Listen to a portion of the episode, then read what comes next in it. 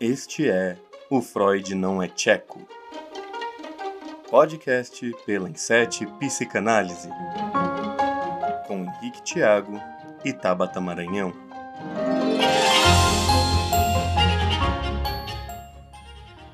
Fala, seres pensantes, tudo tranquilo? Eu sou o professor Henrique Tiago, psicólogo clínico, docente e seu anfitrião neste podcast da Insete Psicanálise, O Freud Não é Tcheco este é o nosso podcast para discutirmos sobre alguns temas da psicanálise. Cada episódio um novo tema, um novo pensamento, um novo conflito para vocês aí. Para me ajudar neste bate-papo está conosco a nossa querida doutora Leliane Moreira. Tudo bem, professora? Tudo bem, Henrique? Olá, seres pensantes. Muito bom estar novamente aqui com vocês. Vamos a, outra, a um outro momento de uma conversa muito especial entre nós. Um grande abraço. Muito obrigado, professora. Neste novo episódio de Freud não é Tcheco, que inclusive cai exatamente no Dia das Crianças, falaremos sobre a medicamentalização infantil. Não estamos falando do dipirona ou daquele AS infantil que eu sei que vocês tomavam quando a sua mãe saía de casa. O tema de hoje é sobre medicamentos psicotrópicos, que são administrados em crianças por diversas patologias, sendo essas muitas vezes desnecessárias. Em meio a tanta desinformação e muitas vezes diversas polêmicas sobre psicopatologias que podem ou não existirem, quem sofre são as nossas crianças. Para deixar mais claro este tema e, com certeza, trazer diversos ensinamentos para nós, estamos hoje com a doutora Marilene Proença, professora titular da Universidade de São Paulo desde 2015, psicóloga, mestre, doutora e livre docente em psicologia escolar e do desenvolvimento humano pela Universidade de São Paulo. É um grande prazer, professora Marilene. Seja muito bem-vinda ao nosso podcast. Eu que agradeço ao convite dos seres pensantes, em nome da Liliane, do Henrique e todo o grupo né, que compõe esse coletivo. E é uma satisfação a gente poder falar sobre esse tema da medicalização nesse momento, né, que nós estamos comemorando aí o Dia da Criança. Muito obrigado, professora. Agora um recadinho rápido, fiquem aí.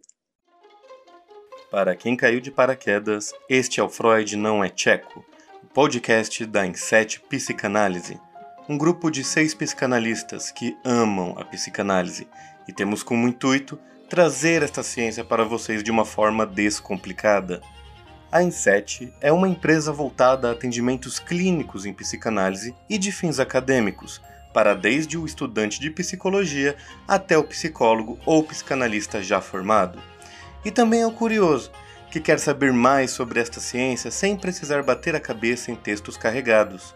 Para mais informações, visite nosso site em www.inset.com.br ou siga-nos nas redes sociais Inset Psicanálise no Facebook, Instagram, YouTube e Spotify. O Freud Não é Tcheco tem novos episódios semanalmente, todas as segundas-feiras, através das plataformas do YouTube, Spotify e Deezer. Se inscrevam em nosso canal e sigam nossa playlist. Complementando, devido à pandemia de Covid-19, este episódio foi gravado à distância, seguindo as normas de distanciamento social. Uh, professoras, né, o nosso tema de hoje será sobre a medicalização infantil. E já vamos começar, né, fazer um pouco diferente do que geralmente a gente faz no Freud no Etcheco. Uh, vamos começar já com as perguntas, porque esse é um tema que vai ter pano para manga, né? Uh, professora, me surgiu uma dúvida, né, quando a gente fala sobre medicamentos. Eu percebi que existem dois termos é, que aparecem quando falamos sobre medicamentos. Um é medicalização, o, o termo que inclusive colocamos como título para este episódio, e o outro é medicação. Quais são as diferenças entre os dois? Muito bom, acho que essa é uma pergunta muito importante, né, para nós iniciarmos aqui a nossa conversa, porque são dois conceitos diferentes, dois conceitos distintos. A medica medicamentalização, né, é esse processo que nós estamos assistindo de utilização indiscriminada de medicamentos é, para é, intervir, vamos chamar assim, em determinadas situações que muitas vezes não são da ordem orgânica, né, mas são de uma ordem é, psicossomáticas, são de uma ordem é, do ponto de vista das condições de trabalho, das condições de vida, e que estão, de alguma forma, é, trazendo para aquelas pessoas né, um enorme desconforto, um sofrimento, uma situação em que uh, as pessoas precisam de ajuda de alguma forma, né, uh, seja pelos seus pares, seja por um profissional, seja por mudar a sua própria condição de trabalho.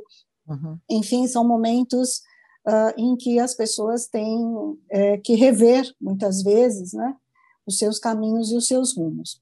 Então, hoje, nós vemos uma utilização muito grande de medicamentos é, no Brasil. O Brasil, por exemplo, é o segundo maior é, consumidor né, de uma droga que se chama metilfenidato, que é uma droga tarja preta, uma droga é, que tem é, uma, um efeito sobre o sistema nervoso central, que tem inúmeras consequências e efeitos colaterais e que tem sido utilizada para mudar o comportamento das crianças na escola, né? Hum. Então, com esta, é, vamos dizer assim, visão de que a medicação vai alterar esse comportamento e alterando esse comportamento a criança vai aprender melhor, vai ficar uhum. mais atenta. Professora, né? vai conseguir... uma dúvida, desculpe. Hum. É, esse medicamento seria Ritalina? Isso, esse medicamento ele é, ele é comercializado com vários nomes, né? Hum. Então, um deles é a Ritalina, que tá. tem um efeito de quatro horas no, no, organismo da criança ou do adulto, né? Uhum.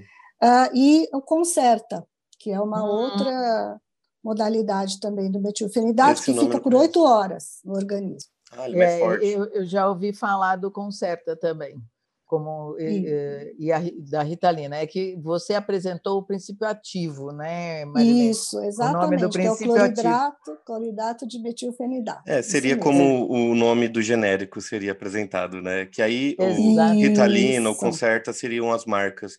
Mas eu achei interessante exatamente. esse nome, né? Concerta.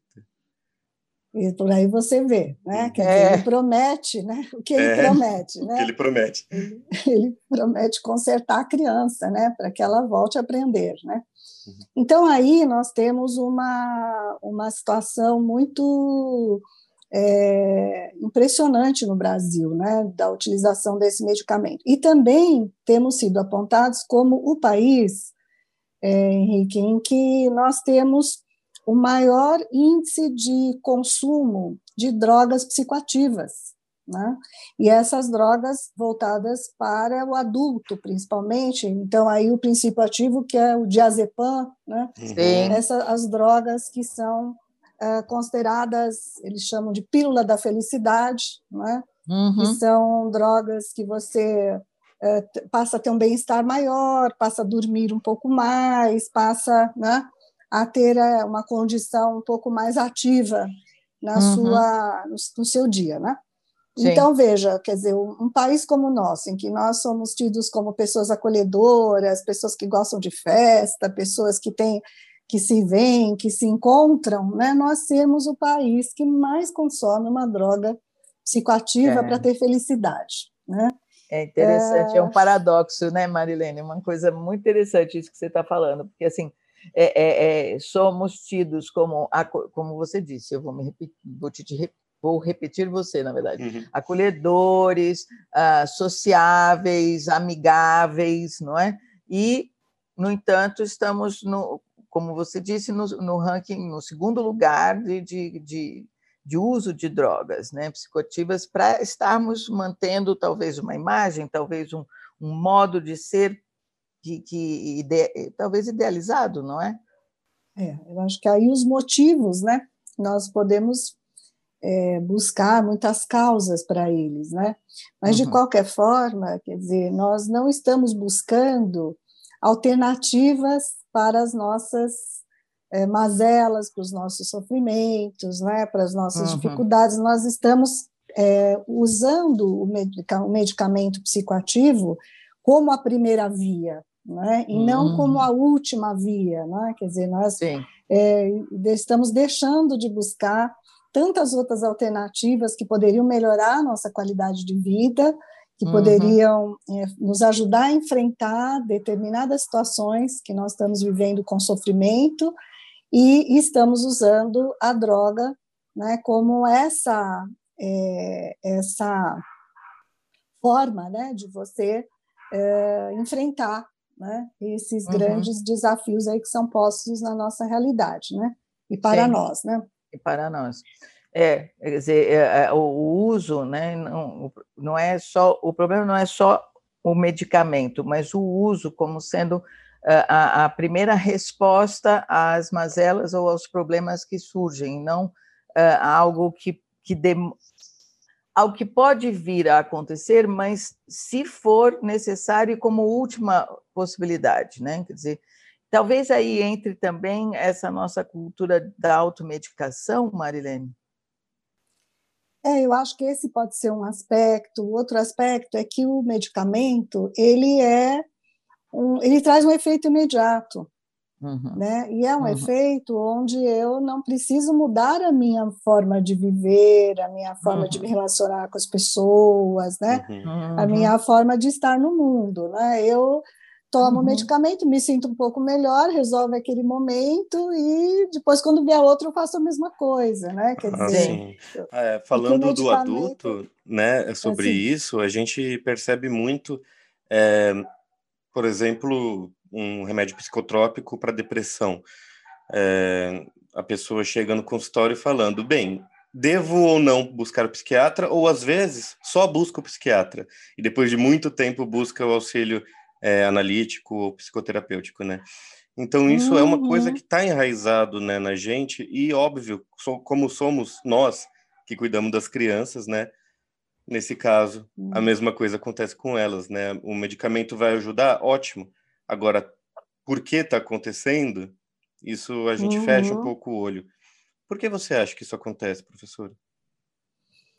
Então, isso eu acho que é, uma, é um momento que nós estamos vivendo também da nossa própria sociedade, né, onde nós queremos respostas imediatas às questões que nós vivemos e muitas vezes nós assim não levamos em conta a história da produção desta desse sofrimento que nós temos. Quer dizer, uhum. todo sofrimento humano, né, e todo o nosso sofrimento como pessoas tem uma história em nós mesmos, né, na nossa vida, nas nossas relações, nas nossas escolhas, né, nas situações que foram colocadas para nós, os determinantes que se colocaram nas nossas vidas que nós não imaginávamos, né? Uhum. Então eu acho que todos esses aspectos eles é, muitas vezes a gente não leva em conta, a gente leva em conta só o sintoma. Ah, eu não estou dormindo bem. Ah, eu não estou conseguindo, eu estou muito nervoso. Ah, quer dizer, você pega só o momento, né? Ah, o produto desse processo, né? E não, ah, não tem, assim, essa, esse... Talvez nós não temos ainda essa cultura, não é? Essa possibilidade de entender que quando a gente caminha no sentido de conhecer esse processo, nós nos libertamos, né? Dos Sim. nossos sintomas, né? Pois é, então, e eu acho que é legal você falar. É o, o, lado, né? Não, assim, desculpa interromper. É que o que você disse é, é, realmente o que acontece no dia a dia nosso, né? Ah, eu tô com uma dor de cabeça. Toma Neuza. Mas não, é. não vai fazer um exame, não vai ver se tá com a glicose baixa, se é pressão. Não, é dor de cabeça, é o remedinho. Uhum. É, e outras coisas que podem ter acontecido. Nossa, eu fiquei muito tenso que aconteceu uhum. isso. Nossa, eu perdi tal coisa. Olha, uma pessoa me contou essa história. isso mexeu comigo. Quer dizer, a gente pensar na gente como um todo, isso. né? E não apenas como um organismo, né? Então, eu acho que esse, esse aspecto é um aspecto muito importante que a psicologia, que a psiquiatria mais que tem essa visão né, mais holística, que as, agora as práticas integrativas têm trazido, as uhum. pessoas que uhum. trabalham com qualidade de vida, têm Sim. trazido para nós né, esse uhum. olhar de nós nos entendermos mais a própria medicina, a psicossomática, né? Então, de nos olharmos integralmente, não apenas como um pedaço, né? Uma que parte, bom que já né? estão, estamos né, fazendo isso acontecer cada vez mais, desmistificar isso e, e, e, retomar este conceito né, de que somos uma coisa só, não divididos em partes. Então, olhar o todo né, é muito importante. E com as crianças, né, Henrique, se a gente, a pergunta que você me fez, quer dizer, a gente vê a mesma situação. Uhum. Quer dizer, nós olhamos a criança que não senta, a criança que não faz a lição, a criança que não para quieta, a criança que não presta atenção no professor, mas nós precisamos entender o que, que está levando a este comportamento. Claro. E esse é o grande, vamos dizer assim, o grande ganho né, da psicologia, da psicologia escolar, da psicologia educacional, no sentido de nós pensarmos, quer dizer, que este comportamento tem uma razão, tem uma história, foi está sendo construída essa história com muitas pessoas envolvidas nesse processo e nós uhum. precisamos entender essa história para entender esse comportamento. Uhum. Senão nós vamos só lidar com o sintoma, né? Exatamente. E não vamos entender qual é a história que está sendo construída para que esta relação se, a, se, a, se a, compareça desta forma, apareça uhum. desta forma. Né? Uhum. Perfeito. É, é, é o que eu, nós pensamos da mesma maneira, Marilene, nesse sentido Perfeito. de que assim a história, né, quer dizer, é, é, é, o que compõe o contexto de uma uh, de um sintoma, né? Quer dizer, ele não aparece do nada e de uma de uma relação única e exclusivamente de mim comigo mesmo né? Quer dizer, a criança, o adolescente, o adulto, qualquer um de nós, né? Nós seres humanos, vamos dizer assim, é, vivemos num contexto relacional que, que, implica na gente e nos outros, mas que, que compõe um percurso de, de vivências, experiências, sentimentos, pensamentos, e que e esta composição de alguma maneira não é, é que pode gerar gerar não sozinha né não é de forma espontânea mas que vai compondo vai é, construindo como você disse né uhum. um, um, um, momento e, e, é isso que eu acho importante às vezes a gente ter a noção um momento de adoecimento um momento em que a gente se torna ou que algo se torna sofrimento Uhum, é uhum. a diferença, talvez, de sou doente para estou doente. Né? Sim. Uhum. É, e o processo de medicalização é justamente esse processo que uhum. transforma questões né, que são do campo social, campo das relações, o campo da, das formas como nós vivemos, em questões meramente, em problemas, em, em questões de doença pessoal. É, né? Então, a gente não olha para esse contexto que produz né, esse, essa, esse sintoma e dizemos, olha, essa pessoa ela tem transtorno de déficit de atenção, essa pessoa tem hiperatividade, essa criança tem hiperatividade, essa criança tem transtorno de, de oposição desafiadora, esse jovem tem esse transtorno, né? Quer dizer, transtorno de ansiedade, né? E por aí vai, quer dizer, o DSM-5 ampliou enormemente né, a lista de transtornos, né? É, até o fato de você ter pais separados, você já vive um transtorno, né? É, então, é verdade, é, é verdade. Né, se você chora mais do que 15 dias por alguém que morreu, você tem um transtorno. Uhum, né? É verdade. Então, quer dizer, tudo passa a ser transformado em algo individual, quando isso é algo social, que nós precisamos uhum. entender essa história para entender né, essa pessoa e, ao mesmo tempo, mexer nas relações, né? É, alterar essas relações. Se a gente pensar na escola, mais ainda, né? Porque mais ainda. Criança, uhum está ali, né, no meio de outras crianças, de professores, de, de currículo, de formas de trabalho, uhum. de métodos de ensino, quer dizer, você tem um mundo de situações é, que estão sendo postas para essa criança, né, na sua trajetória escolar e que, e que uhum. muitas vezes, se não forem alteradas, não é, essa criança não vai se beneficiar da escola, como ela poderia se beneficiar. Né? Uhum, Só uhum. que ao invés de nós olharmos isso, nós dizemos, ah, ela que é hiperativa, ela que é uhum. disléxica, né? ela que é, uhum. tem descalculia. Fica apontando. Então, nós atribuímos né, como se fosse uma doença para a criança, né? como se fosse um mal que ela está carregando e uhum. que é, precisa ser tratada por esse mal. Né? Então, é uma distorção é muito grande que nós vemos nesse processo de, de medicalização. Né? É, e de alguma maneira, Marilene, não sei se eu, eu fiquei pensando enquanto você estava falando, né, disso que é extremamente importante, né, o quanto uh, uh, questões humanas e meramente humanas, como chorar por um ente querido que faleceu 15 dias, 20 dias, um mês, dois anos, que é o tempo de cada pessoa para este Isso. luto e para esta é, para realização, tornar real essa perda, né? É, é, desse ente querido, se torna também padronizado, quer dizer, mais do que 15 dias é transtorno. Quer dizer, uhum. quer dizer, a pessoa não pode também ter o seu modo de expressão pessoal e, e, e, e que faz parte da própria história de vida dela, daquela, naquela relação, naquela, naquela existência, não é? Então, é, é, por um lado, padroniza também o modo do ser humano ser. Perfeito. E essa padronização e essa classificação a priori é uhum. é um dos instrumentos, inclusive, de avaliação para dizer se uma criança tem transtorno de déficit de atenção com ou sem hiperatividade.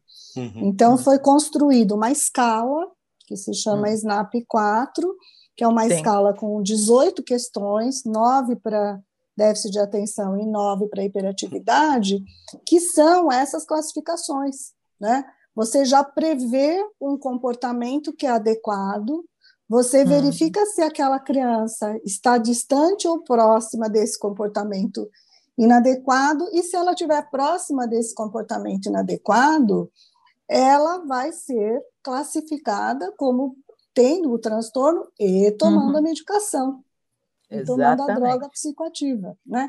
Quer dizer, e uhum. aí essa classificação ela é tão terrível que ela não estabelece faixas etárias.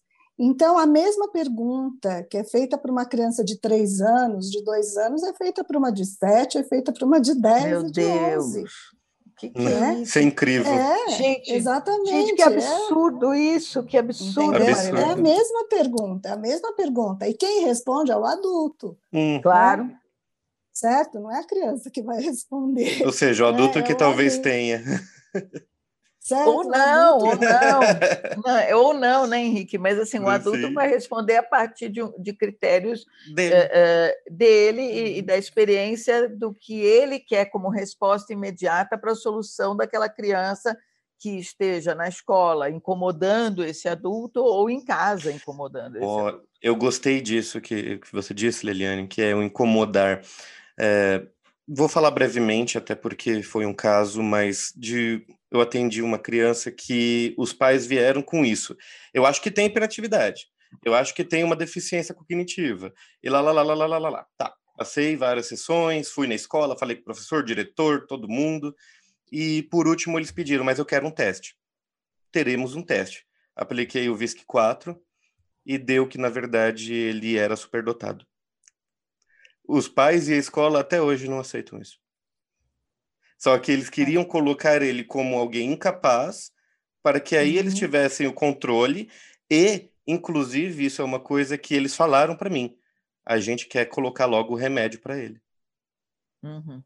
Uhum. Então, ao invés de entender que ele tem uma capacidade cognitiva diferente das crianças, né, pensando numa média, é, ele estava acima, então ele já tinha aprendido o que a professora estava falando e por isso que ele começava a brincar de aviãozinho, de outras coisas dentro da sala.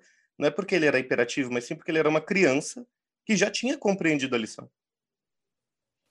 É, Perfeito, já... Henrique. É, é. Isso é, foi muito interessante. A gente, tem, é, a, gente, a gente, como adulto, está hoje numa, num lugar que é um lugar de decisões, né? Em relação à vida da criança. Uhum. Então, essas decisões são tomadas o tempo todo, né? São tomadas o tempo todo e, e são tomadas muito na direção da expectativa que o adulto quer. Olha, uhum. eu, eu, eu, antes de trabalhar com a educação, eu tive alguns anos de, de consultório, pouquinhos anos de consultório, mas eu me lembro que um dos primeiros casos que eu atendi foi de uma criança de seis anos. Os pais de família japonesa, né, que naquela época depositavam, lógico, toda uma expectativa em relação à criança, eles disseram para mim assim: olha, eu trouxe meu filho porque ele não sabe ainda ler e escrever, então ele não vai conseguir entrar na faculdade aos 17 anos. Ele vai entrar mais tarde na faculdade. Né?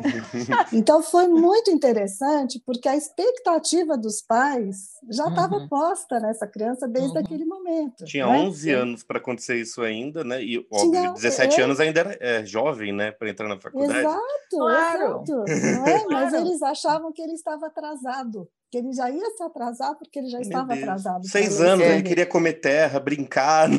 E... Claro, e, é. e, também brincar, também aprender, não é? Mas não, não com essa essa é, altíssima expectativa dos pais de que ele já tinha que estar pronto aos seis para os 17. Não, literalmente Exato. nível acadêmico, eles estavam esperando ali, né? Exatamente, é. você vê, você tem os pais que querem reduzir a capacidade, né? uhum. né? Uhum. E outros que já têm uma expectativa imensa dessa capacidade. Acho que a criança está sendo ainda insuficiente o que ela está fazendo, o que ela está né, é, podendo Exato. mostrar para que essa capacidade Sim. se desenvolva, né? É. Então, o adulto... Impressionante isso. É, o adulto é que tem que ser pensado, né?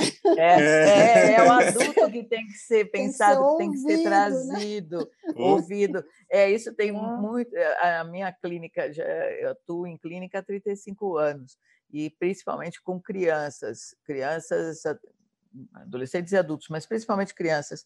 E, e, e isso se, se, aparece e reaparece constantemente na, né, na, nos pedidos de, de, atendimento de crianças das mais diversas faixas de idade etárias, não é?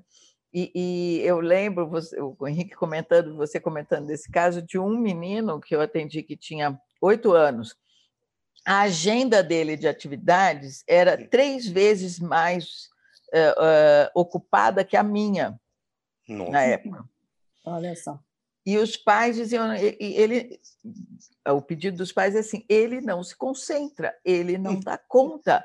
E aí eu fui conversando com esses pais, fui vendo essa agenda e dizendo, pensando assim, bom, nem eu conseguiria. Nem eu. Nenhum ser humano na face da Terra conseguiria. E eu fui conversando com os pais sobre isso, eles foram entendendo em parte, e a primeira sessão com o menino, já iniciando a sessão e brincando, eu virei para ele e falei assim, o que está acontecendo com você? O que, como você está se sentindo atualmente? E ele disse: Leliane, eu sofro de ânsia sufoco. Ah, lembro desse caso. Olha, ânsia sufoco. Ânsia sufoco, nunca mais me esqueci. E aí eu olhei para ele e eu falei assim: tenho certeza que você sofre disso. Que graça. Uhum. Eu entendo plenamente esse seu sofrimento. Assino embaixo. E nós, mas nós vamos cuidar disso também junto com seus pais. Né? Em outras palavras, então, vou falar com seus pais. Né? É, e desde então, sabe, Marilene, uma coisa que eu mudei nos últimos 10 anos para cá, é, eu tenho trazido os pais para as consultas com as crianças. Uh, para as consultas terapêuticas, que eu chamo de consultas terapêuticas conjuntas, pais e filhos. Uhum para que eles possam uh, uh, conhecer os filhos e as necessidades desses, desses filhos, e, ao mesmo tempo, eles possam é, é, compreender que, como outro dia, antes da pandemia, um paciente meu também tem cinco anos de idade, ele falou assim: Entendeu, papai? Eu sou só uma criança. Ai, que Espero que tenha entendido. Aí, aí o pai olhou para mim, olhou para ele e falou assim: Eu entendi eu estou captando a mensagem, pode deixar que eu estou entendendo. Porque se torna um diálogo, sabe? É. Esse cuidado com os adultos, o cuidado de trazer esses adultos para um diálogo com os seus filhos. Né? Sim, que, perfeito. Claro eu acho que, que isso falando... você... Ah, desculpa. Não, não, imagina, imagina. Claro que eu estou falando de uma especificidade na clínica, não é? Mas que me parece relacionado ao que você está falando do cuidado com os adultos, no ambiente escolar também. Né? Uhum. Sim. Eu estava é... pensando, Leiliane, hum. agora você falou isso, Henrique, sem te cortar. Não, claro, pode é, falar. É essa questão né, de que, se a gente for ver a história da infância hum. na humanidade, né, Felipe Arrier, outros Sim. autores têm se dedicado né, à história da infância, a gente vê que a criança, ela ela é, adquiriu esse status de infância há muito pouco tempo. Isso. Né? Durante muitos, sem, muitos séculos, a criança era adultizada. Uhum. Ela era um adulto em miniatura, né? As roupas dela, a gente vê as, os pintores Sim. mostrando isso, o trabalho infantil Sim. desde sempre, né? Quer dizer, Sim. então essa, esse status de infância ele vem muito marcado, né? Principalmente no século XX, uhum. né? que nós uhum. vamos ter de fato esse lugar da infância, a questão da, de, de, olhar essa criança nas suas necessidades, depois do pós-guerra, muito mais fortemente. Né? Eu lembro de um, de um, trabalho lindo do Piaget, é, logo após a, a, Segunda Guerra Mundial, que ele, ele escreve sobre para onde vai a educação, ele vai uhum. falar da uhum. importância da infância. Então, se nós olharmos, a infância é um construto, né, um conceito muito recente na nossa sociedade. Parece que agora, nessa nossa nesse avanço da sociedade de consumo, né, nesse, nesse momento competitivo que nós estamos vivendo, onde é, toda essa visão né, de mundo está permeada por ter mais e pelo, e pelo ter a qualquer preço, nós estamos uhum. adultizando as nossas crianças novamente. É né? verdade. Bem Nós pensado, estamos num processo de transformar as nossas crianças em adultos. Então, uhum. quando você vê relatos que eu me lembro quando reportagens, né, quando saíram essas primeiras reportagens sobre TDAH, sobre é, dislexia, e eu me lembro de uma reportagem que me marcou demais. É, era um relato de uma família que tinha uma criança de dois anos que vai para passar o, o verão numa praia do litoral norte, né? Uhum. E aí, ah, nessa, nessa praia, eles vão para um restaurante almoçar, né? Imagina, verão, restaurante. Restaurante, né? praia. Praia, região norte, quase não tem ninguém, né? Uhum. Aí demora para vir a comida e a criança, o que, que ela faz na mesa de dois anos? Joga sal em cima da toalha, né? Pega as coisas que estão ali para brincar. Uhum. E aí é, o óbvio. relato dos pais, sabe? O relato dos pais, de dizer, nossa, puxa, faltou aqui ter um brinquedo para a criança, um espaço para a criança brincar. Os pais dizem assim: isso é o início do que estava por vir. Uhum. Aí nós levamos ele a um especialista, né? e o especialista disse que ele já estava com sintomas de transtorno de déficit de atenção e hiperatividade. Ok. Por uma brincadeira. Entende? Porque ele, na mesa, com dois anos, não se é. comportou é. como um adulto. Não é? Como um é, adulto. É. Como um adulto, tá isso, esse é o ponto. Esse é o é, ponto. Ele fala, ele não se comportou. Como um adulto, a gente como? completa. Né? A gente está falando, né, professora? É, porque ele se comportou como uma criança. Sim, de simplesmente. Dois de dois anos, exatamente. Entende? Era o que então, eu ia comentar, a criança inclusive. faz birra, né, Henrique? A gente vê, por exemplo, vai, vai no lugar, a criança faz birra. Nossa, vou levar no, no, no psiquiatra, porque como que ela está fazendo uma birra, se jogando pode? no chão, gritando, uhum. né? É. Então, são, são comportamentos que absolutamente são esperados na infância uhum. e que hoje são transformados em algo patológico. Por quê? Porque a criança deixou de ser olhada como criança. É, isso é. Concordo. Não, concordo. O, que, o, que, eu ia comentar, inclusive, era isso: que é, a gente não pode esperar que uma criança de oito anos se comporte na mesa. Né? E nesse exemplo que você deu, é uma criança de dois ela nem sabe de, de verdade o que está acontecendo ali, ela só está vendo um monte de brinquedo em cima da mesa. E uhum. aí já uhum. colocar uma patologia nela é, é, tirar este, como você trouxe até Piaget, né, a assimilação, o aprendizado dela mesmo, né, de entender o que, que é o sal, o que, que é a mesa, o que, que é comer. De repente viram, não, não você não pode fazer nada. Num restaurante, num outro ambiente, né? Quer dizer, e, uhum. e, e que assim está pré-definido que ela tenha que funcionar como eu. E o eu é, é, é, o eu do adulto como referência. Idealizado também, o, né? O posicionamento deste adulto com alguém uh, que diz, bom, quer dizer, também entra aí algo que é assim, como é que eu me coloco no lugar da criança de dois anos uhum. que está descobrindo este ambiente, como eu faço ela, nesta descoberta, aprender o que é isto, apreender o que é isto até. Uhum. Não é? Está negando. Exatamente. É, uhum. Você sabe que aí entra um aspecto importante também, não é, Marilene, que é o de uh, resgatar os pais, uhum. resgatar os adultos. Uhum. Né? Quer dizer, eu, eu, numa das sessões desse trabalho que eu faço com pais, eu lembro de era um outro, uma outra situação, uma outra família, e aí o, o quando chega, chegaram para a sessão, o pai baixinho, bem no meu ouvido, assim, bem baixinho, como quem diz assim, não quero que ninguém ouça, e está todo mundo ouvindo. É, é, como é que faz? Aí eu falei, como é que faz o quê? Como é que brinca? E aí eu Olha. disse para ele, ah, tá, então faz assim. Primeiro, todo mundo vai tirar os sapatos.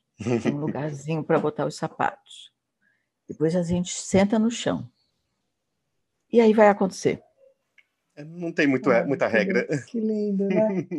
e aí lindo, ele falou assim, aí ele falou assim, ah, tá. E aí aconteceu. Mas é isso, quer dizer, também tem um resgate dos adultos a esse lugar do infantil, não do infantil deles, mas do uhum. existe um infantil e esse infantil uhum também precisa ser resgatado, né? Não, perfeito. É, e eu acho que talvez sugestão aqui para o Inset, né? Uhum. É, de fazer um ciclo aí de, sobre a infância, porque eu acho que nós precisamos realmente fazer essa formação permanente com as famílias, com os jovens, uhum. né? Com os pais, dessa, desse resgate da infância, né? Do brincar, do, do, do, do ter um espaço que a criança realmente possa ser criança, naquele é, espaço. É, né? exato. Porque a gente transforma hoje os espaços em artificialidade. Eu me lembro quando saiu aquela mochilinha hum. que tinha uma coleira, não sei se vocês se lembram. Ah, eu vi. Sim. Nossa. Nossa. Sim. E aí Sim. nós fomos até a Abrape, a associação foi chamada para fazer se manifestar, né? Uhum. E veja, quer dizer, você cria uma, um mecanismo para quê? Para você controlar a criança aonde? No shopping uhum. center, que não é um lugar, né, para ela estar. Né? Não. Né? Quer dizer, com três anos, com dois anos de idade, né? Quer dizer, uhum. ela, ela, ela acaba você acaba criando artificialidades para confirmar a artificialidade do local. Não é? Exato. Uhum. Porque não é o local para uma criança ali, não é? Uhum. daquela faixa etária. Né? Ou quando você vai numa pizzaria, 11 horas da noite, tem um bebê junto com a família comendo pizza. Né? Uhum. Quer dizer, uhum. são assim que, que a gente vê que são é, é, incompreensíveis do ponto de vista da criança. Né? Sim. Se a gente tiver esse olhar um pouco é. mais voltado né, para quais são as necessidades dessa criança. Aí os pais vão perguntar: nossa, então eu vou ter que ficar dois anos sem fazer um monte de coisa?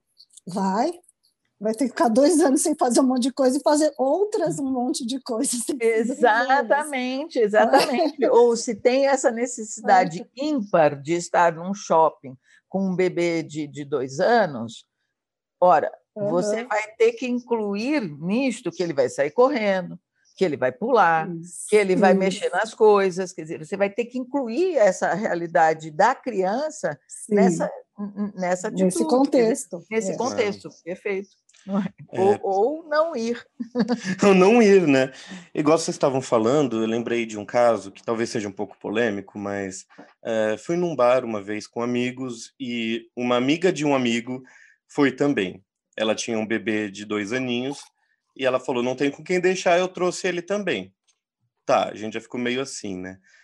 Lá para uma meia-noite, meia-noite e pouco, ela reclama: ai, mas que droga que ele não dorme.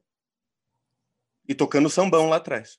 então, pera, não, primeiro, não é o lugar para a criança estar. Tá. E lógico que ela não vai dormir. Olha só quanta é, novidade, quantas coisas excitação. que ela está experimentando. Excitação, exatamente. Não vai uhum. dormir, mas isso é algo que os pais esperam. E, inclusive, pegando esse gancho, né? Opa, bati no microfone. pegando, pegando esse gancho até que a gente estava falando sobre a, a, própria medicação mesmo, né? Uh, esse intuito dos pais de levarem para o psicólogo para que o psicólogo é, fale né, sobre uma medicação, é, às vezes até de uma forma, é, lógico, leiga, de que o, o, psicólogo vai passar algum medicamento. Quais seriam realmente, professora Marilene, os problemas de uma criança que talvez nem tenha este diagnóstico correto é, estar tomando uma droga controlada, como uma ritalina, como a gente falou agora há pouco. Quais seriam essas consequências para essa criança? Então, a gente já vê as consequências pela bula, né? Da ritalina. Se é. você abrir a bula da ritalina, você vai ver é um verdadeiro livro, né? Uhum. de, de consequências que podem uh, se fazer presentes para essa criança, né? Então você tem, eu diria que você tem consequências que são do ponto de vista orgânico, porque uhum. ela vai ter Ali a própria bula fala, ela pode ter uma parada cardíaca, Nossa. ela pode ter problemas uhum. circulatórios, ela vai ter problemas de insônia, ela pode ter diminuição no crescimento, Nossa, ela sabia. na estatura, né? ela pode ter secura na boca, né? Ela pode ter é, uma, uma dores, dores nas juntas, dores nos, nos ossos, nas juntas.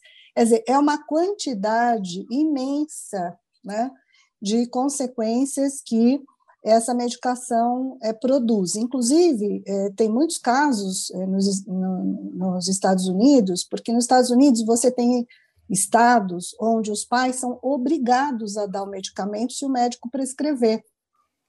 Ah, não é como no Brasil. É, no Brasil você tem o pai, o médico prescreve, o pai pode dar ou não medicamento para a criança. Né? Uhum. Mas lá tem em alguns estados que isso é obrigatório, o pai tem que tomar. Então, o que, que aconteceu lá nos últimos anos? Esses estados em que os pais são obrigados a dar e as crianças têm as consequências, e há casos de morte por parada morte cardíaca, por, por usar ritalina, vão aos tribunais. Né? Eita. Né? Ah, Os pais vão aos tribunais, porque eles dizem: como é que foi exigido de mim uma coisa absurda dessa? Meu filho morreu e uhum. agora quem se responsabiliza por isso? É o uhum. Estado. Uhum. Né? Então, nós chegamos a esse ponto né? na, na, na humanidade de, de termos essas situações de vida passadas aí por, por muitas famílias. Então, aqui no Brasil, nós não temos essa obrigatoriedade. Mas é muito comum que os pais assinem termos de responsabilidade uhum. para dar o medicamento para os filhos. É. Né? Então, quer dizer, está assinando um termo de responsabilidade de que, se houver qualquer efeito colateral, o pai está sabendo que vai haver o efeito colateral. É colocando né? a criança em risco por algo que poderia ser melhor trabalhado de outra forma, né? Exatamente. Então a pergunta é sempre essa, né? Qual é o custo-benefício? Né? Uhum, né? Quer uhum. dizer, é realmente necessário tomar uma medicação dessa para que a criança possa estar é, se relacionando de uma outra forma e os adultos se relacionando de uma outra forma com ela? Uhum, né? Porque é sempre é, bilateral, né? Não é, é claro, não é só sem criança. Dúvida. Não é? Então, quer dizer, se nós temos uma medicação que os efeitos dela causam tantos males, como é que nós vamos continuar usando isso como se isso fosse menor dentro das proporções do comportamento? Né? Uhum. Então, eu acho que esse é o ponto fundamental da utilização desse medicamento. E um segundo ponto, que é decorrência dele, é a questão do sentido e do significado que esse medicamento passa a ter na vida da criança. Isso. E dos Muito pais é, também. É, né? é verdade. Então, a criança começa a, a, a ter a noção de que, quando ela tem uma dificuldade, é o medicamento que vai resolver. Sim, né? Ela, sim. Aquilo não é construído na vida dela como vamos encontrar estratégias, Vamos encontrar formas de enfrentar isso. Você não está conseguindo ler? Vamos pensar, vamos ver como é que nós vamos fazer isso. Vamos encontrar as formas de uhum. superação dessa situação. Ao contrário, uhum. a forma de superação é o medicamento. Ah, se eu tomar esse medicamento, eu consigo fazer. Né? Quer dizer, a própria criança passa. Quieta. É exato. A própria criança passa a acreditar que o medicamento é a resposta para o problema ou para a circunstância problemática que ela está vivendo. Não, Exatamente. Eu, eu, digo até mais, porque isso que, que a professora Marilene falou me incomodou no nível. Tá, isso acontece com os adultos também. Uh, se a gente colocar o diazepam aí no meio, né? Ah, eu tô, tô nervoso, tô nervoso, vou tomar minhas gotinhas. mas também tem outras drogas, né, que, que a gente pode chamar aí de bebidas alcoólicas, que também uhum. acontece a mesma coisa, mas tudo bem, tudo bem entre aspas, né, mas somos adultos. Agora, uma criança que ainda nem conseguiu aprender a apreender o mundo, eu acho que isso é pior ainda, né? Exatamente, você está negando à criança né, o aprendizado. Sim. E eu acho que essa, essa é uma outra dimensão dessa nossa relação de adultos com as crianças, nesse processo do brincar que a gente estava falando, que é o ensinar. Né? Nós Sim. temos um papel formativo, sejamos pais, educadores, né, psicólogos, psicólogas, quer dizer, nós temos uhum. esse papel formativo todos os dias, né? E esse papel formativo passa pelo tempo que a gente se dedica a isso, né? Pelas, pela conversa que a gente tem com a criança, por contar história, por saber o que a criança está pensando. Uhum. Quer dizer, toda essa dimensão da vida, né? Que Sim. a criança vai, vai se apropriando, né? Ela vai uhum. entendendo melhor como ela vai superar uma dificuldade, né? Quer dizer, esse trabalho é um trabalho diário, de, de, de, aprendizado, né? E que nós vemos que quando nós substituímos isso por um medicamento, uhum. nós estamos diminuindo demais as possibilidades dessa criança entender como é que ela vai superar uma dificuldade. Tanto Sim. é que os estudos é, norte-americanos sobre esse tema mostram que grande parte dos jovens que acabam utilizando drogas na, na, na fase é, já de juventude, de adultos, adolescentes Sim. e adultos, uhum. são os que tomaram essa medicação na infância. Ah, ah. Eu, eu, eu, tinha quase certeza disso, Marilene. Uhum. Agora você me deu a certeza disso. Agora está carimbado. Com, esse dado. É.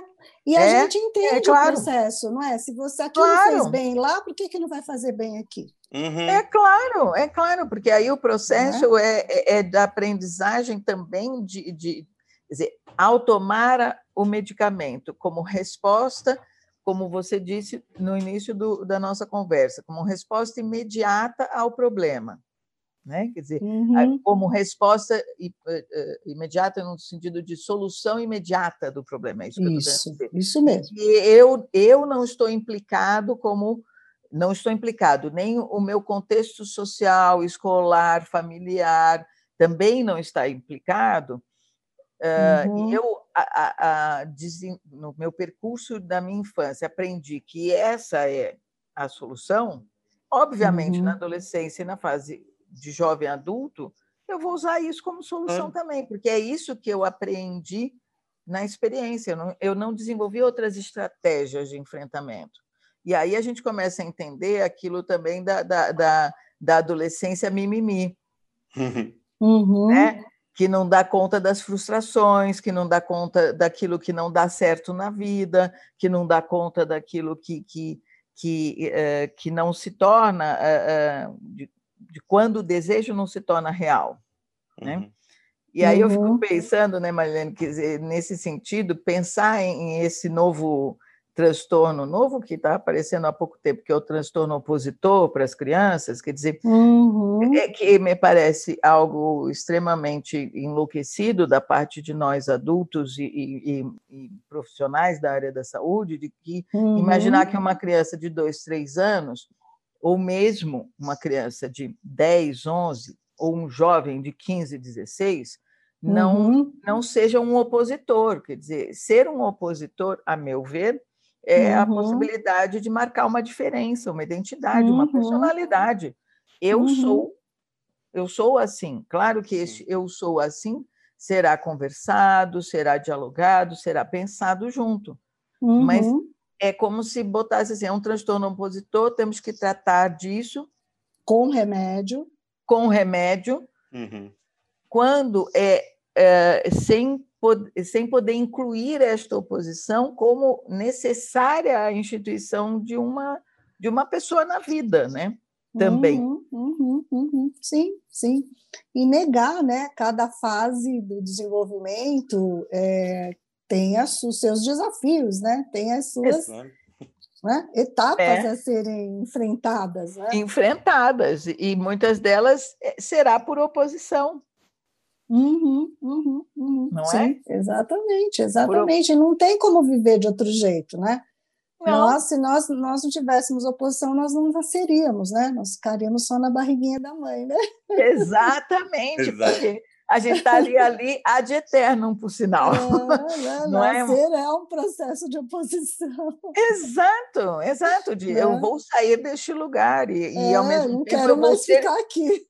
Exato, e ao mesmo tempo eu não quero que você fique mais aqui também, não é? Uhum. Exatamente. Então, é uma né? dupla oposição, até a gente pode pensar. Então, é o nascer, verdade. o viver, o estar no mundo implica em, em, em momentos, em posicionamentos, e a oposição é um posicionamento importante. Exatamente, exatamente. É, o Winnicott é. diz, né, eu, você sabe, né, Marilene, quanto eu gosto da, da obra do Winnicott, que assim, a, a, é, é a, a, possibilidade de haver um relacionamento é, é, se dá na medida em que há uma distância entre as duas pessoas, e essa distância implica em eu ocupo uma outra posição diferente da sua posição.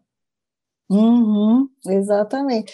E falando de Winnicott, né, Liliane, ele teve um programa de rádio. Ele teve. Né? É, voltado para os pais, né, uhum. no sentido de é. mostrar para os pais como é que é esse processo de desenvolvimento da criança, que eu acho que é uma, uma das coisas mais bonitas do, do Winnicott, né? Porque é. é isso que nós estamos falando hoje. Acho que nós temos que recuperar essa formação permanente dos pais, né? Concordo. A própria clínica Tavistock de Londres, onde ele estava, Sim. onde ele trabalhava, fez uma coleção para pais que chama Seu Filho de um Ano, Seu Filho de Dois sim, Anos, né? Sim, que é uma coleção, coleção, lindíssima. É Quando lindíssima. eu tive meus filhos, eu li todo, né? Sim, é, eu também. Todos os volumes a gente lia, porque era assim, era uma coisa muito importante. Então, eu acho que esse processo formativo, né? É um uhum. processo aí que nós vamos ter que investir mais como profissionais da área, porque de eu fato também.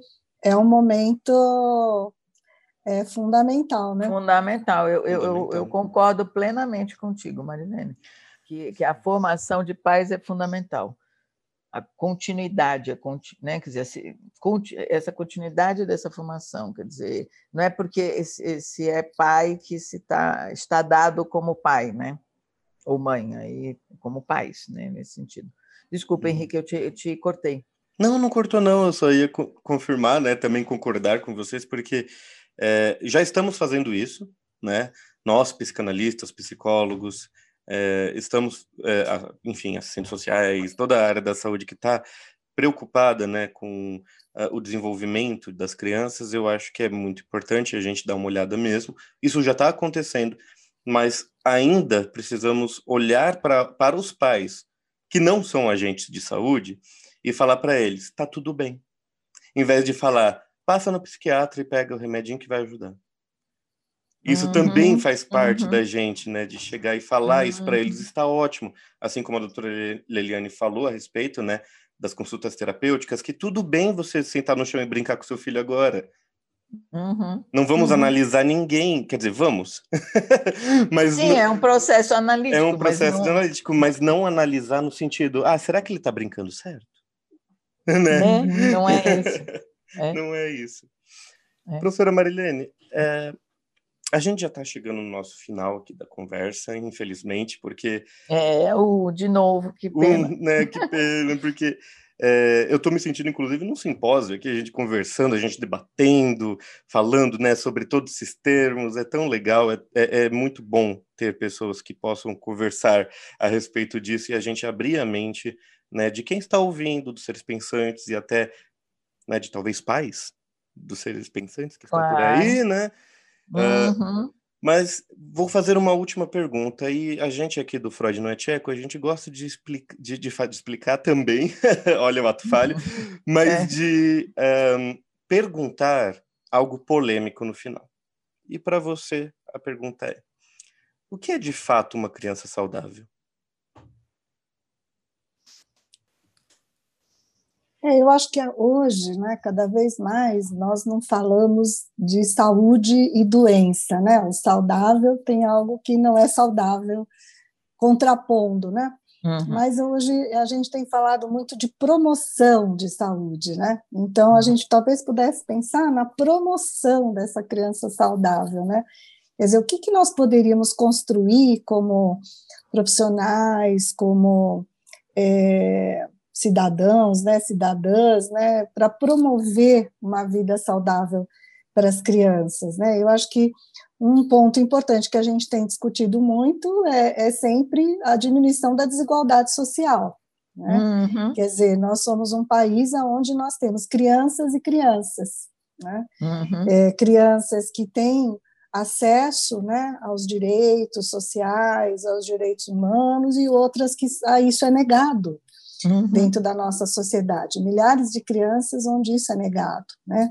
Então, acho que um primeiro ponto de promoção dessa saúde é nós promovermos né, ações que diminuam essa desigualdade social no nosso país e na América Latina, na África, né, os países onde nós vivemos isso intensamente. Então, acho que esse é um primeiro ponto dessa promoção, né? De, de, de saúde. Eu acho uhum. que um segundo ponto é de nós podermos realmente é, trabalhar é, juntamente com a educação, os processos de formação das crianças, porque elas é que serão as nossas novas gerações, né? Aquelas Sim. que vão estar nos nossos, no nosso lugar daqui uns anos. Né? Serão os pais também, né? Daqui uns anos, então Serão vai retomar o ciclo. Também, exatamente. Então acho que essa promoção da educação, né?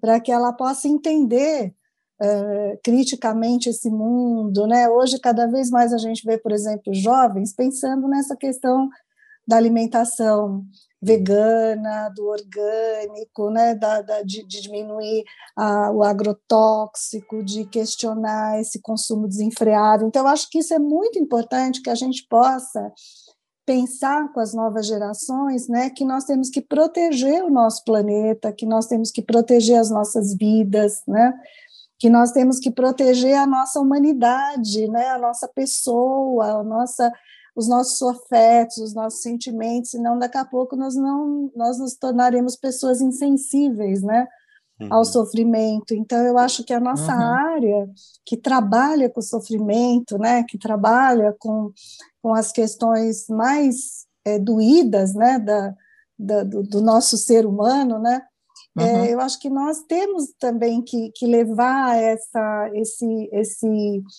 uh, pensamento, não é essa visão para uh, o processo educativo, né? E nós podemos entender que uh, não dá para pensar conteúdo sem afeto, né? Não dá para pensar conhecimento sem afeto, não dá para uhum. pensar a, a, sociedade sem afeto, uhum. né? Então, eu acho que nós estamos levando essa, essa concepção, né, essa visão de um, de um humano que que está sendo muito até resgatado nesse momento da pandemia Covid-19, né? Sim. A gente começa a ver como o humano comparece nas falas das pessoas, né? Comparece na, na, na nos discursos, né? Uh, então, por exemplo, uma palavra bonita que eu, a gente tem ouvido, né? Na volta às aulas, vamos fazer um acolhimento, Hum. Né? É, é verdade. Quer dizer, é. Não é? Quer dizer, as pessoas estão considerando que as pessoas estão sofrendo e elas sofrem, não é só na pandemia que elas sofrem, na pandemia muito mais, mas nós estamos Sim. o tempo todo né, vivendo essas situações. Então, eu acho que é, é esse seria um, um, segundo ponto. E um terceiro ponto, uh, Henrique, que eu colocaria, é a questão de nós realmente trabalharmos na formação dos pais, sabe?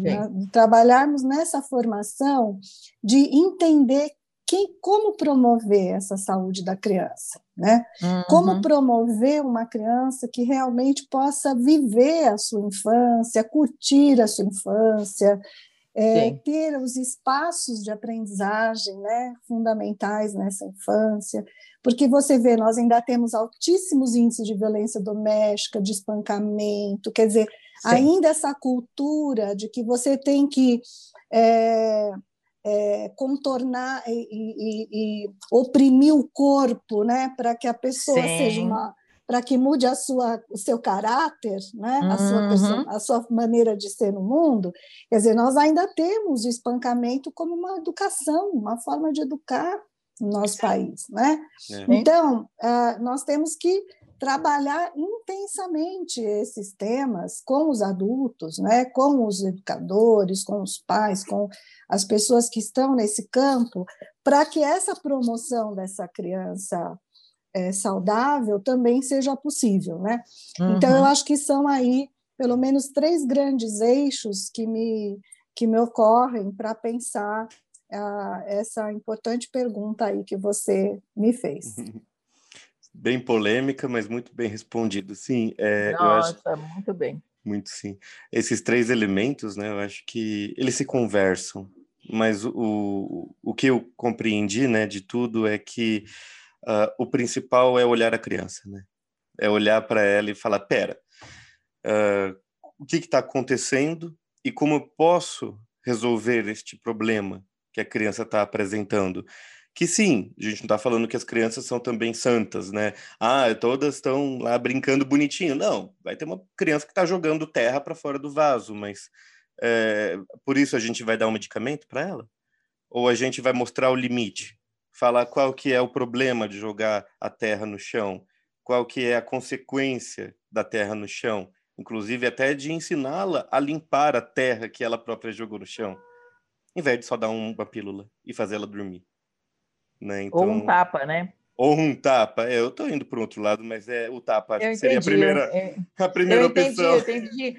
Não, mas eu estou pensando naquilo que, que, que, a, que a Marilene está dizendo também da, do, do, do do, do, da, da, repressão no corpo, como se, se eu, repre, eu torno esse corpo, eu moldo este corpo à minha expectativa do, de, de caráter, de comportamento e assim por diante. Claro que irrita e incomoda uma criança jogando terra para fora do vaso. Uhum. Ninguém vai ser aqui também.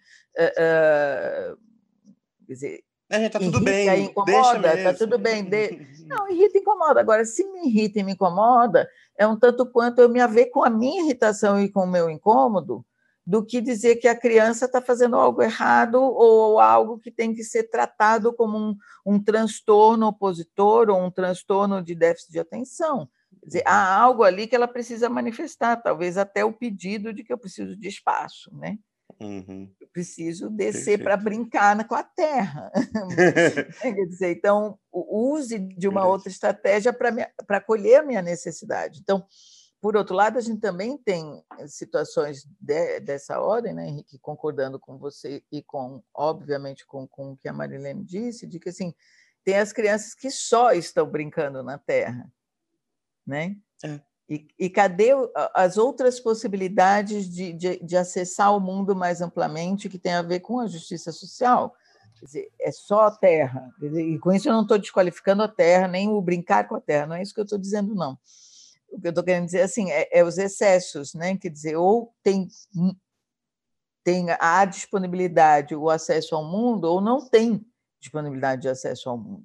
Quer dizer, isso é, é, é é, é, é, é um dispare no nosso país e é real, assim como tem pais que podem né, ser formados, né, que podem ser trazidos por nós conosco, né, por nós não, conosco, para esse desenvolvimento deles mesmos, uh, e outros que não. Eu me lembro quando eu era coordenadora da clínica escola da, da Universidade de São Judas, uh, há uns trocentos anos atrás, é exagero da minha parte, mas só para brincar, é, é, eu, eu, me lembro de, de, dos meus colegas professores dizendo: ah, mas este pai é ausente. Hum. E eu, enquanto coordenadora, perguntava assim: esse pai é ausente, que horas que você marcou a entrevista com ele? Às cinco da tarde. Eu falei: aham, aham. Às cinco da tarde ele trabalha, meu caro. Uhum. Ele não poderá estar aqui. Então, você está me dizendo, antes dele estar junto conosco, ele é ausente mas você não, não permitiu que ele pudesse ser presente. Uhum. Então, é, quer dizer, tem as nossas atitudes também como, como profissionais, né, no meu entender, que também precisa mudar. Né? de poder incluir todas as possibilidades de, de existência no, no e, e, todas as possibilidades de existência e de necessidade. É isso que eu estou querendo dizer. Né? Quer dizer, é, é, bom, falei demais, desculpem. Não, não, que é não, falou, falou corretamente, professora, porque concordo com tudo que a senhora disse, inclusive disso é, que você disse agora há pouco, né? Uh, a respeito da Terra, até no exemplo que eu trouxe, de tá bom, por que está fazendo isso com a Terra? Será que não é uma necessidade de sair, de ver a Terra na Terra mesmo? Uh, uhum. Aí eu pensei até, uh, a, o bebê chora, a mãe já põe o peito. Será que era isso? Será que é essa forma? É só essa reação que existe? E, e, é por isso que a nossa conversa de hoje é tão importante, porque é desmistificar que só existe uma forma para tratar uma, uma problemática, né? Como essa. A criança tá, não está prestando atenção na aula. Opa, vamos ver tudo primeiro? Vamos ver uhum. o que está rolando? Até pelo uhum. que a uhum. professora Marilene trouxe, que o medicamento traz um prejuízo é, físico é, fatal. Orgânico. Até. Sim. É. Então, para que é, arriscar a fatalidade do que realmente se ver né, com esta criança e com a própria criança interna que também está clamando por alguma coisa, né? Uhum, então, uhum. Então, muito obrigado mesmo, gente, por, por essa conversa. Eu, olha, gente, ó, se eles pensam, eu vou, vou falar a real. A gente está gravando isso num sábado, mas que sábado proveitoso! Muito é bom, verdade. valeu muito a pena. Porque que conversa boa, principalmente nesse tema. Professora Marilene, eu agradeço muito, muito mesmo a sua participação com a gente aqui, pelo é, o seu tempo, a sua paciência e o carinho né, que você trouxe, não só do trabalho, mas também é, sobre as crianças, né, as crianças, não o trabalho com elas. Isso é muito importante também. Muito obrigado por ter falado conosco aqui neste episódio de Freud não é Tcheco pela Inset Psicanálise. A medicalização do adulto já é um tema bem polêmico por si só. Mas quando a gente fala sobre uh, uh, as crianças, pessoas que ainda estão em fase de desenvolvimento físico e psíquico, principalmente, né? A gente está falando psíquico bastante. É, este tema toma proporções maiores e mais preocupantes, né? Agradecemos por suas palavras informações e todo o conhecimento, e pelo seu lindo trabalho de cuidar daqueles que são o nosso futuro. Havendo novas questões dos seres pensantes, ou até mesmo um tema que você queira compartilhar conosco aqui em outras, outros episódios, outros momentos, sinta-se à vontade para voltar nos, a nos agraciar né, com as suas ideias muito boas. Adoraremos recebê-la novamente. Muito obrigado. Eu que agradeço, né, Henrique, você, Liliane, pela, pelo convite. Esse tema é, é a minha paixão, né? Uhum. Então, falar sobre ele no sábado, no domingo, não tem problema. Madrugada, feriado. É, é uma satisfação, né? uma alegria poder compartilhar. E acho que nós temos muito ainda que entender né? dessa uhum. realidade. É sempre um desafio para nós, como profissionais da área, como pessoas, tentarmos entender né, toda, todo esse contexto da infância, da criança, que envolve esse processo de desenvolvimento humano tão importante, e, e ao mesmo tempo nós podermos contribuir com o pouco que nós já construímos é, na direção de compreender essa, hum. essa dimensão da vida que nos encanta, né? Quem que não vê uma criança e não se é. encanta? É. Né? é, é verdade, é então, é encantador. A criança, ela nos, nos é, absorve né, pelo seu encanto. Uhum. Mas é como você falou muito bem, Henrique, nós temos que olhar, temos que ver e temos que enxergar. Né? Uhum. Então, esse é o nosso trabalho como adultos, né? esse é o nosso percurso como adultos, de podermos, de fato, nesse processo, enxergar essa criança, né, escutar essa criança e ter essa possibilidade de interpretar né, à luz da nossa é, teoria, da nossa maneira de ver o mundo, mas sempre pensando que nós podemos trabalhar na direção cada vez mais dessa promoção humana pela qual nós lutamos. Obrigada, viu? Obrigado a gente novamente. Muito boa, muito bonita suas palavras. Muito Fiquei até um pouco assim. Obrigada. assim. Obrigada. Professora Leliane, agradeço novamente você por estar aqui com a gente. É um prazer te receber, é um prazer ouvir as suas ideias, participar dessa nossa conversa. Gostaríamos novamente de você mais vezes aqui para também agradecer a gente com todo Obrigada. o seu conhecimento. Muito obrigado. Obrigada, Henrique. Obrigada, Marilene, pela sua participação conosco na Inset Psicanálise, eh, trazendo todo o seu conhecimento, experiência e que a gente tão necessário que a gente ponha em discussão, que a gente ponha em, em, em, em diálogo com, com as pessoas com que, que estão nos ouvindo, uh, para que a gente possa uh, ampliar as possibilidades do pensar, né, do se perguntar. Eu costumo dizer que, que o mais importante do que ter respostas é, é, são as perguntas, né? Que pergunta eu estou me fazendo diante disso que está ocorrendo, né? Um, e, e, eu penso que você nos abriu possibilidades para uh, perguntas importantes para cada um de nós, como profissionais, como pais, como, como professores, não é? Em, na relação com, com as crianças, com, com as pessoas em geral, eu diria, não é? Mas uhum. fundamentalmente com as crianças. Eu agradeço muitíssimo, agradeço muitíssimo também ao Henrique, pelo convite de estar novamente aqui no podcast da, do Freud Não é Tcheco, da Sete Psicanálise. Obrigada, Henrique. É, é um convite, mas ele também é seu, né, professora? Então, esteja quando quiser. Se quiser aparecer de surpresa aqui para gravar. Não, não pode, porque estamos em não, distanciamento surpresa, social. Surpresa, não. não. Mas me liga de surpresa que aí a gente faz. Ah, tá bom, querido. Gente, muito obrigado novamente mesmo. É, para quem quiser saber mais sobre a professora Marilene Proença, as redes sociais dela e seus contatos estarão na descrição do YouTube e do Spotify. Caso tenha se interessado pelo nosso trabalho da Inset Psicanálise, visite nosso site em www.inset.com.br e nas redes sociais. Todos os links de... estão na descrição deste vídeo, tanto no YouTube quanto no Spotify. Não é do vídeo, mas também tá no YouTube, tá bom, gente?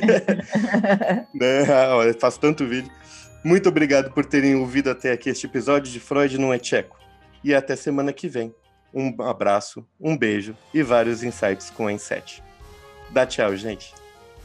Tchau, tchau, tchau pessoal. Tchau, tchau, tchau. Marilene. Tchau, Henrique. Tchau, tchau. tchau. Até a próxima. Tchau. Até a próxima.